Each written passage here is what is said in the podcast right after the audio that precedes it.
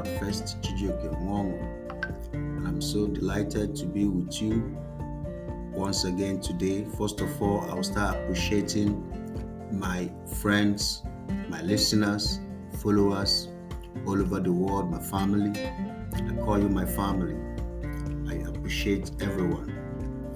Today, I'm going to be sharing with us on what I captured Don't Give Up.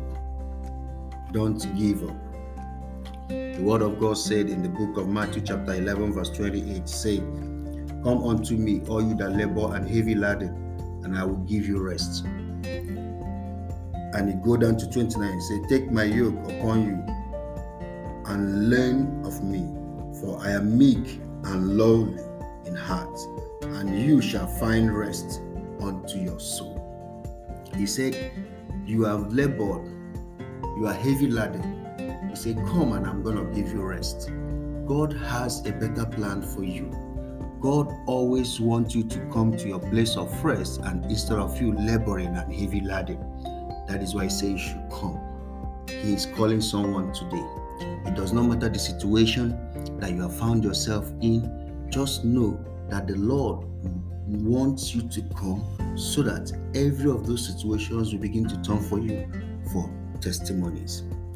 And I also want you to remember the word of God said in the book of Isaiah chapter 60, verse 1. He said, Arise, shine, for thy light is come, and the glory of the Lord is risen upon thee.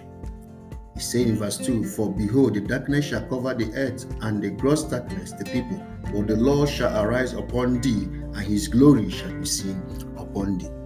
It does not matter the, the gross darkness that they're talking about is the situation that you have found yourself in.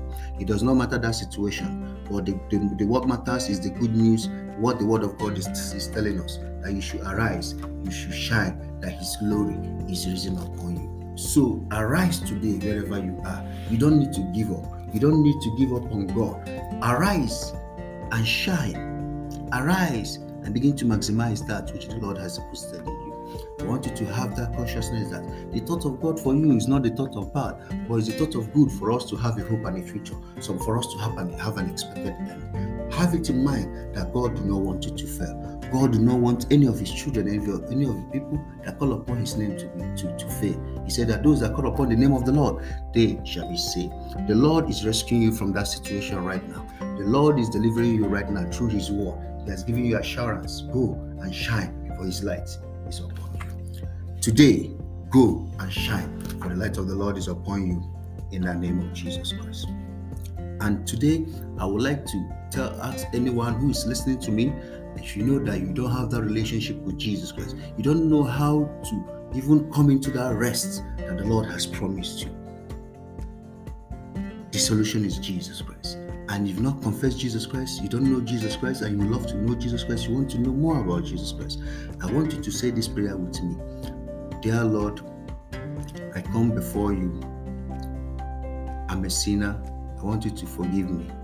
I want Christ to come into my heart to teach me your ways. Amen.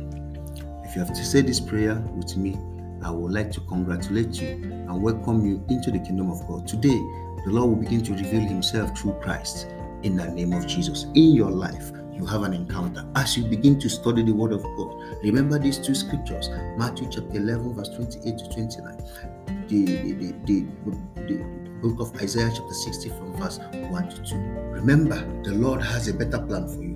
That is why He has called you today for you to listen and to hear the word that will transform your life maximally in the name of Jesus Christ.